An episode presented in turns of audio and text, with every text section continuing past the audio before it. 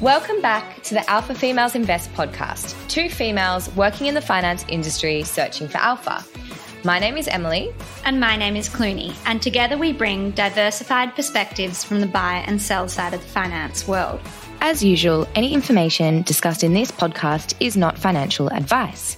All opinions reflect those of the individuals, and this podcast is for educational purposes only. You should always read the PDS and talk to a financial advisor who can consider your personal circumstances before you invest.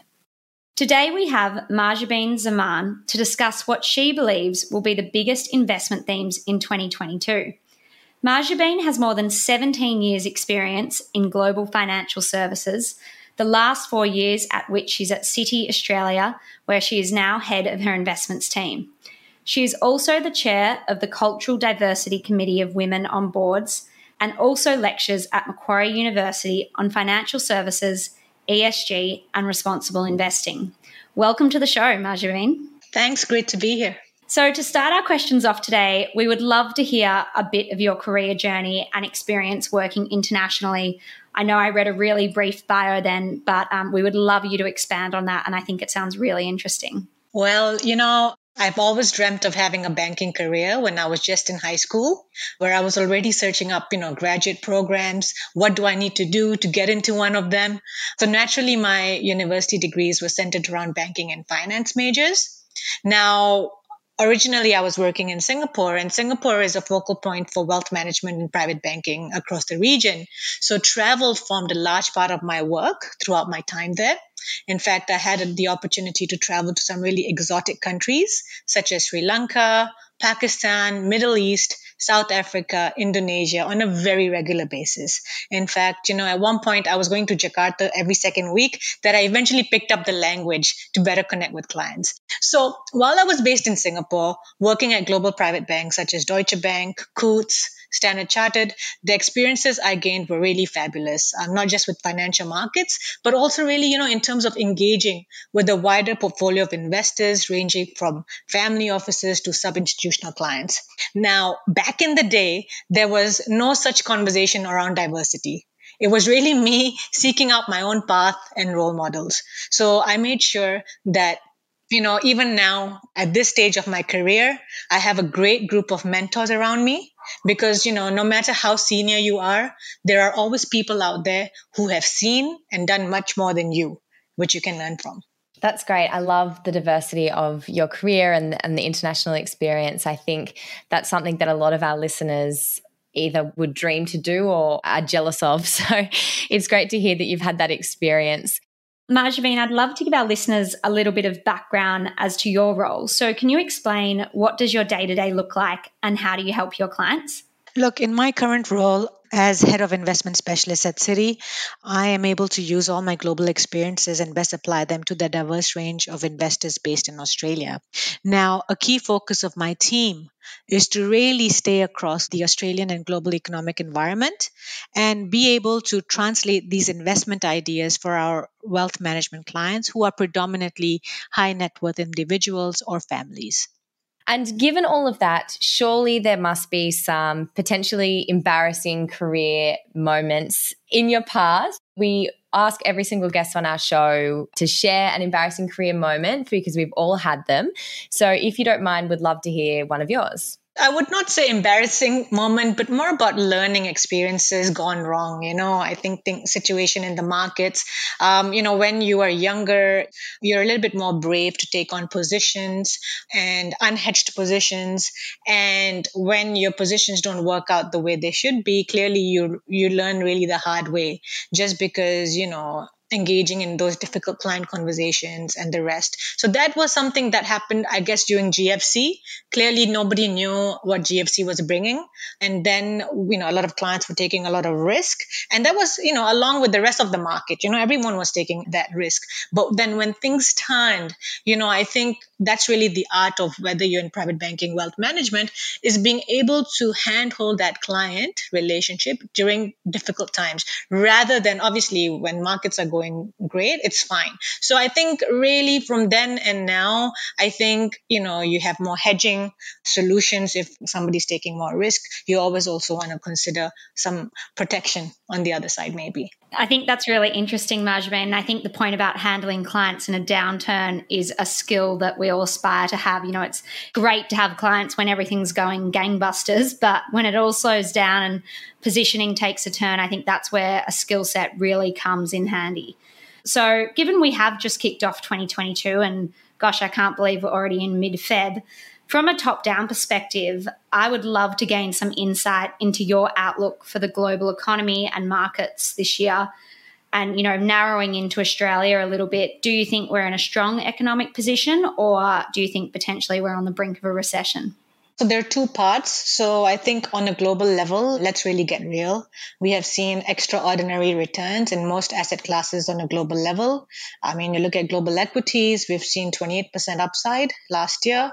Bonds and property, great record performance thanks to loose financial conditions. The reality is that this is not going to last forever.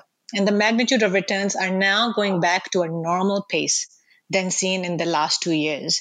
So this year, we're now shifting from almost an early cycle to a mid-cycle environment where returns are going to be just more modest. Now, more modest or by modest, I actually mean that, you know, we're looking at total equity returns to range between seven to 9%. And overall, from a GDP perspective, we're looking for global growth to be around 3.8%. So that's really how we're positioning for this year. Now, Australia, I think the recent data released in Australia really speaks to the resilience of the economy. Despite the setback in the holiday season due to Omicron, we surely are ready to get closer to what life used to be pre COVID 19, especially given we've got high vaccination rates across all states. Further, you know, a larger contributor to our exports are actually through services, you know, so we're looking at education and tourism coming back. So I think that number is going to probably support the overall GDP outlook. And not forgetting, I guess you probably are following the 4.2% unemployment number we're looking at today, 13 year low, and only looking to move towards 3.7 probably end of this year and even lower into next year. So just an amazing labor market followed by uh, very favorable growth prospects. Well, given that background, I guess going a little bit deeper into that, what do you see as the key macro drivers to be watching this year, given that, you know, we may be mid cycle, kind of the threat of COVID does seem to be dwindling. What should we be watching? I think it's going to be an eventful year. There's so many things to watch. I have a list literally I can think of. Number one, the rate of inflation, its impact on demand and supply. Sure, on the supply side of things, we think those disruptions are going to, you know, ease down. But I think demand, the demand side of things are going to keep strong. So you know, are we going to get an overshoot or an undershoot? And that really leads on to your central bank policy, right? What are your interest rate differentials going to look like? The US is going to go raise rates as soon as they can, but the RBA is sitting tight. So that interest rate differential is going to play out. I guess we also look at China. China's attitude towards managing COVID 19 is completely different to the rest of the world and that's going to obviously have an impact on you know their overall growth and the rest right now as we speak we've got these geopolitical tensions so you've got russia ukraine You've got obviously US China issues. You've got China Australia issues. So all of these geopolitical tensions are going to continue. And last but not least, elections. Australian elections this year are key. US midterm elections are also happening this year. And then we've got the French presidential elections to name a few. So there's a lot happening. So markets are going to be very, very interesting this year. A lot happening, I think, is an understatement. It seems like there's uh, so many different macro drivers going on in all different aspects or around the globe, I should say. Taking that to, I guess, a more investable angle, what do you see as the key investment themes this year? Are there certain themes that you'd like to call out or that you think people are sort of gradually cottoning onto? So we're almost in a, you know, I would say post boom situation. And this is a time where your marathoners outperform the sprinters. So the challenge now is to realign portfolios towards the drivers of sustainable returns and really looking at those long-term leaders. So as a result, we've identified around, you know, around five unstoppable trends. One of them are global healthcare, talking around the aging demographics. Second is digital transformation, which is really 5G and beyond. Three is cybersecurity, you know, protecting the internet's infrastructure. Four is obviously the rise of China. I think China had a rough year last year. Looks like they're coming slowly out of the woods this year. And I think fifth, and which you both would definitely agree with, is the ESG side of things, which is really investing for the greater good or the greener good. Yeah. And I think um, going back on your healthcare point, I mean, Australia has been an aging population for some time. And I think, you know, that has been an investment theme that has been playing out.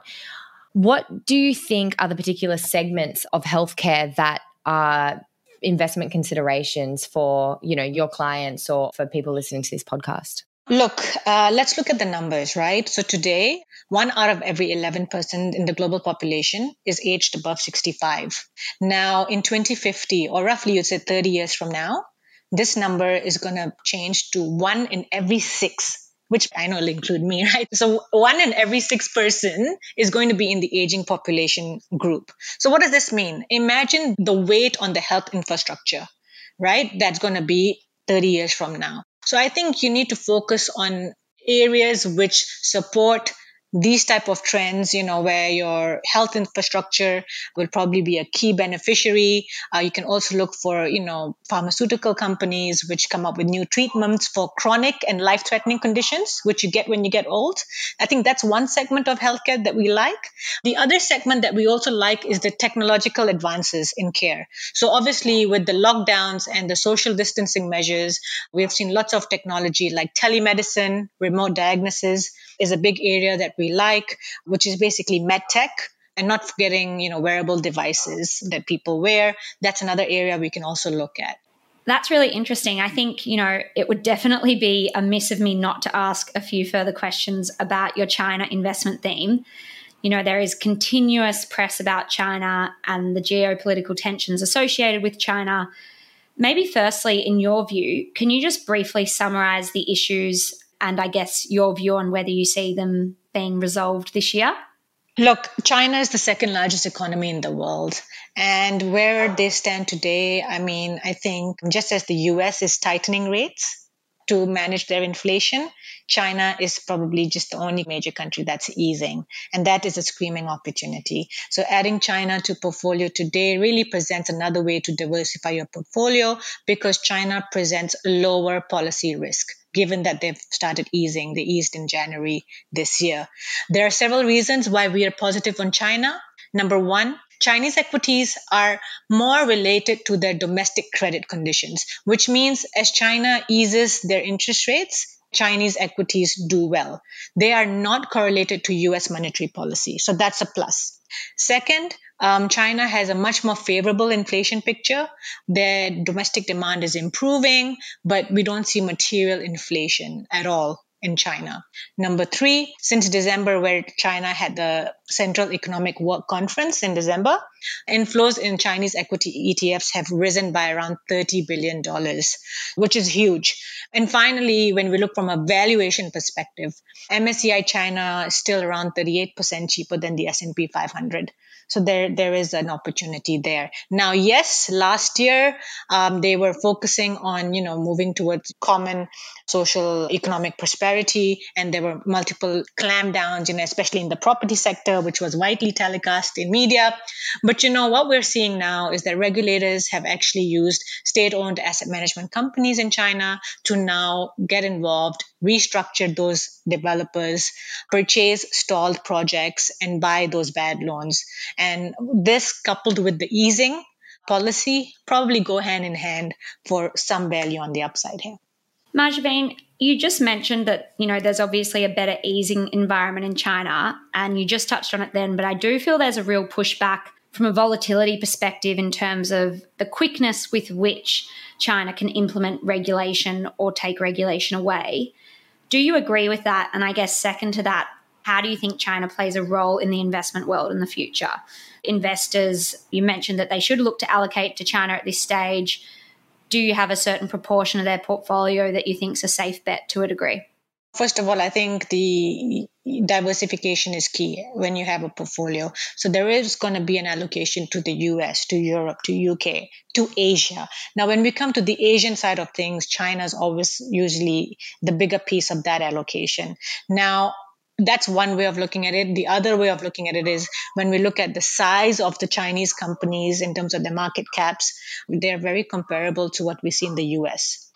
And that's why I feel like it's a market you just can't ignore going forward. Now, obviously, those clampdowns and, you know, they're moving towards a new model in China. But that's now, I think it's all sort of priced in already. It's not a surprise, right? We know they have these five year plans, it's all documented.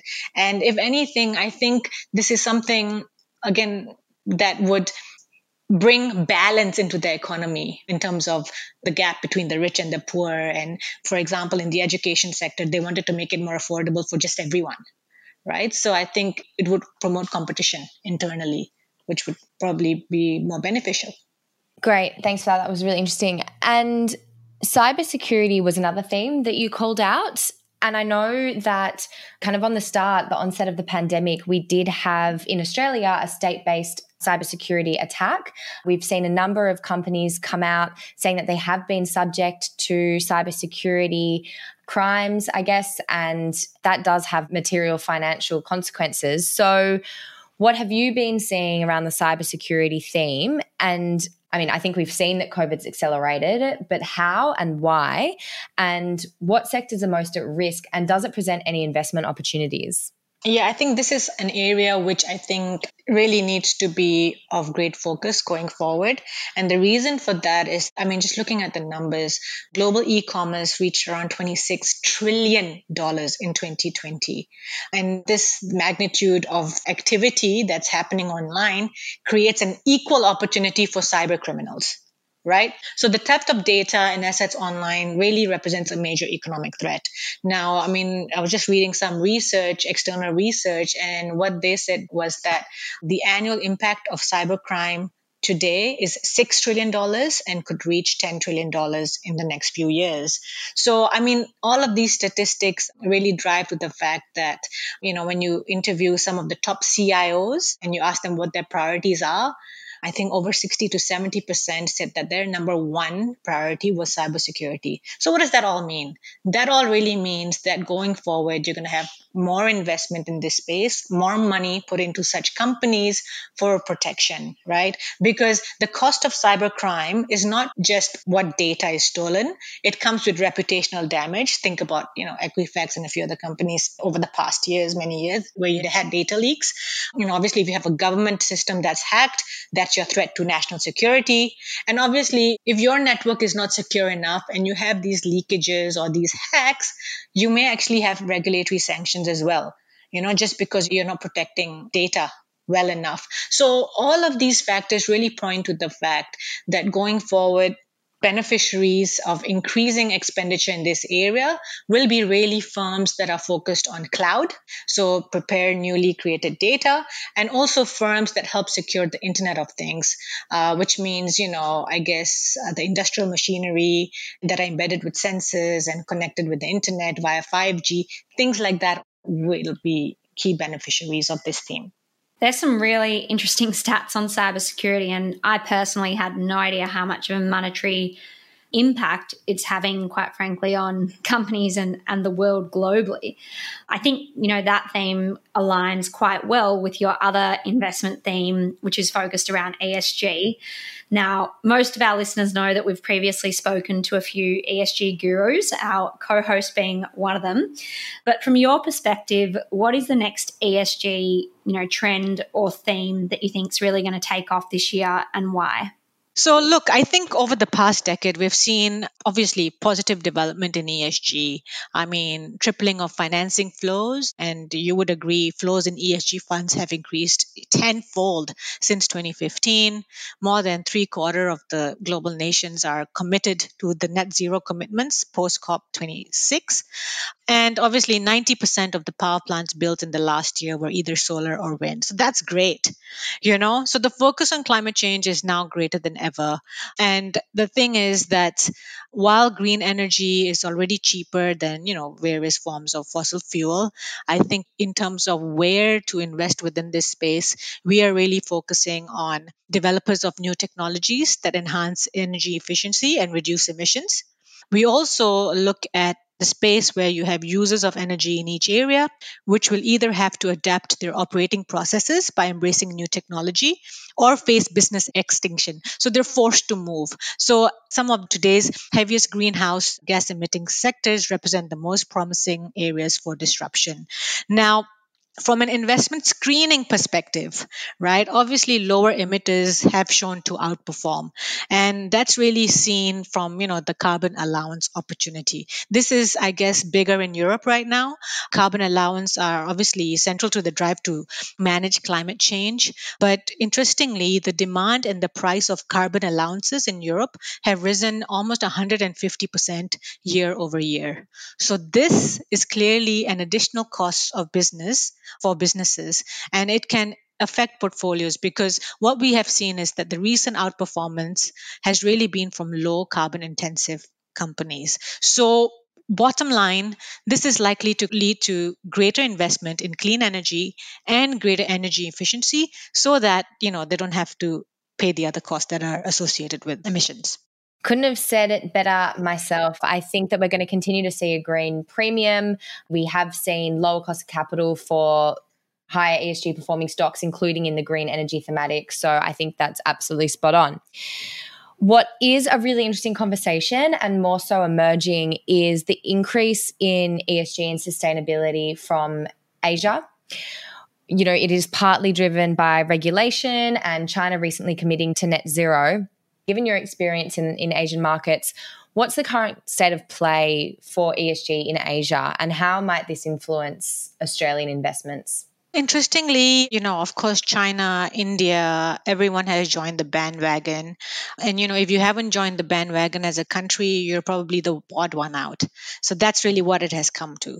And I think that's a big development that we have seen over the past years. Now, in terms of implementation, obviously, in countries where you are key exporters of commodity, oil, and things like that, and your, you know, government revenues are driven by these exports. And that's dynamic predominantly i would say your emerging markets or your asian markets some of them. Of course that transition is going to take longer and there has to be a significant budget assigned to it. Also, you need to have that expertise, right? Clearly, I think from my perspective, the Europeans are probably the champions in this space in terms of policy implementation and everything. Everyone else is still playing catch up. So I think, yes, Asia is definitely on the bandwagon, especially the bigger economies. You have China and India committed, but as they have committed to 2050, 2060, 2070, they will take time to get on to participate in a bigger way. Yeah, I think that's a really interesting point, and I think Australia is definitely playing a bit of catch up versus uh, not only Europe but a few other countries now too, as you mentioned. Great, and it would be rude of us to end before asking you what you want to tell our listeners on your top investment tip. Um, with that, I guess I can think of a few, but I'll make it quick. Number one, I guess uh, do not try to time the market. I think far more money has been lost trying to wait for that correction to come, which never comes. It's all about time in the market, not timing the market. Second, I think, as I have seen and I have learned as well over the years, stay invested if your position allows you to. Keep your emotions in check. At the peak of the pandemic, we saw some panic selling where investors locked in losses. Now, in hindsight, if we look back, if only they remained calm, remained invested, they would be in a much better situation today. And finally, obviously, it should be on top of every investor's mind. Do not take more risk than you can handle. Stay within your limits, with risk limits, especially if you're new to investing, and trading. And finally, this is something uh, which you could agree or disagree, but apart from keeping aside emergency funds for you know unforeseen circumstances which we all can have having a large pool of cash is not a great idea given that inflation and taxes can destroy its value so cash is not king. And as we have seen in the past decade, cash has been a drag on returns. And we estimate that in 10 years' time, every dollar that remains uninvested has and will see its purchasing power shrink to 80 cents. So, something to think about there. I definitely think I'm going to start thinking about, you know, time in the market, staying invested, keeping your emotions in check, and staying within your risk limits are all really critical to the investment world. It's also pretty clear that you're an advocate for diversity. Why is that so important, including both from a gender perspective, which is obviously a big focus here at Alpha Females, but also from a cultural perspective as well? Look, I think um, ensuring diversity in your team and in the companies you invest in is crucial for long term success. And this goes beyond gender, but also includes, as you said, culture and background and the like. Now, the bottom line is that you get diversity of thought and out of the box thinking, which really results in long term solutions for clients and better returns in the companies that we invest in. Now, I am really proud and happy to work for a company that really embodies this. Now, at Citi, more than 50% of our global workforce is female, including more than 40% female representation in the leadership team. Interestingly, 56% of our new hires in 2021 at Citi Australia were female. Now, this diversity within our business is important as we work with clients, wealth clients from different cultures, being an international bank. And diversity is really not about getting it right 100% of the time. Diversity is about really being committed to the journey and taking steps towards change. So, one thing I would also like to add is like diversity forms part of our clients' ESG commitments as well. So, Citi's global footprint means that we are uniquely positioned to partner with local clients on this journey. It's clear you've um, got a real passion for diversity there. And I think, you know, the concept of taking steps towards change is critical. Could you just elaborate a little bit as to your own experience as a woman in finance and, you know, how you think that does lead to better investment performance? Sure. So let's start with um, gender diversity first. You know, I've always been in a client facing sales role. So back in the day, I guess 20 years ago, it was common for me to be the only woman in a team or the only woman on a business trip with male colleagues and only meeting male clients. So being able to have a voice in a male dominated environment was quite a challenge. However, over the years, you find your way through that by literally raising your voice in the room, making sure you're heard, and of course, saying something credible. So, of course, you need to make sure you know your stuff. Now, over the years, it is wonderful to see that this dynamic is now changing. Now, obviously, I'm no longer the only woman in the room. More importantly, I'm actually working with a sizable number of investors who are also female. So, that's the gender side of things. From a cultural perspective, now throughout my career in Asia, Middle East, and now in Australia, I've been fortunate to work with individuals from culturally diverse backgrounds. Now, the benefits of these diverse perspectives and thought leadership in the workplace not only drive creativity, but also makes your business more competitive and leads to better outcomes. I'm really proud to say that my team is culturally and gender diverse, and we enjoy the capabilities of having a multilingual team catering to the diverse set of the clients that we interact with this diversity of thought really allows us to better understand you know the cultural importance of succession planning planning for the family's education healthcare retirement you know the value systems differ one thing I would also like to say is that the key element of managing cultural diversity in a team or in an organization is that first we must recognize the differences because there are, respect them, and reconcile them. So once you're across these three elements, the diversity of inputs that go into an investment process, without doubt, would lead to better outcomes. Now, interestingly, not forgetting, when we talk about ESG investing, this piece falls in that S element. Now, while we know that, you know, a low score on this S element with lack of diversity will not support an organization's ESG ratings or also not support their, you know, the organization's share price in the long run. What is interesting is I wonder when fund managers ratings will actually include the disclosure of diversity, not in the stocks that they invest in, but within their own portfolio teams. We're actually seeing that play out quite a lot and getting questions on that more and more. So I think you're on the money there. Now, before we end our podcast, we always like to ask our speakers one final question, which is Can you please provide us with your top career tip? Look, a couple of things come to mind, right? I guess first is getting that mindset right. Work with great people, do good things. But, you know, I think for myself, right, I, I keep reminding myself things I need to improve on. And one of them is really to learn to listen and become a good listener. Because when you're in a room, you want to be the best voice, not the first voice right? So that's the first thing. The second one, I think, um, you know, with your career, we all have a final outcome, final destination where we aspire to go. It probably looks like a dream right now. I mean, where I want to go, it really does look fuzzy and dreamy, far away right now. But take some time start to figure out how can i get there what do i need to do so this really involves reflecting on where am i now where do i want to be and how do i get there and once you know your path, it's either do or don't. There's no such thing as try. With the right mindset, there's no limit to how much you can achieve. And last but not least, which I think is a little bit more common uh, for us uh, females, we all have an inner critic inside of us. That little voice in our head that tells us whenever we're in a difficult position or facing a challenge, we turn away, you're not good enough for this, just leave it, it's, you know, it's not worth it. Well, you know what? Try to work on yourself, find your inner coach instead so instead of thinking negative thoughts, think about it like this I can add value here. I'm here for a reason. People want to hear from me. I can do better. So I think if you can make the voice of your inner coach louder than your inner critic, I think that that's the way to go. Mahjabeen, that was fantastic advice that I think Clooney and I can both take away some tips from that. And we really enjoyed our conversation with you today on the themes to watch for 2022. I think that it's going to be a really interesting and potentially turbulent year ahead. So we can definitely check back in and see how your predictions played out over the years. But otherwise, thank you so much for joining us. We really enjoyed our conversation today. Thank you for having me. It was wonderful to chat.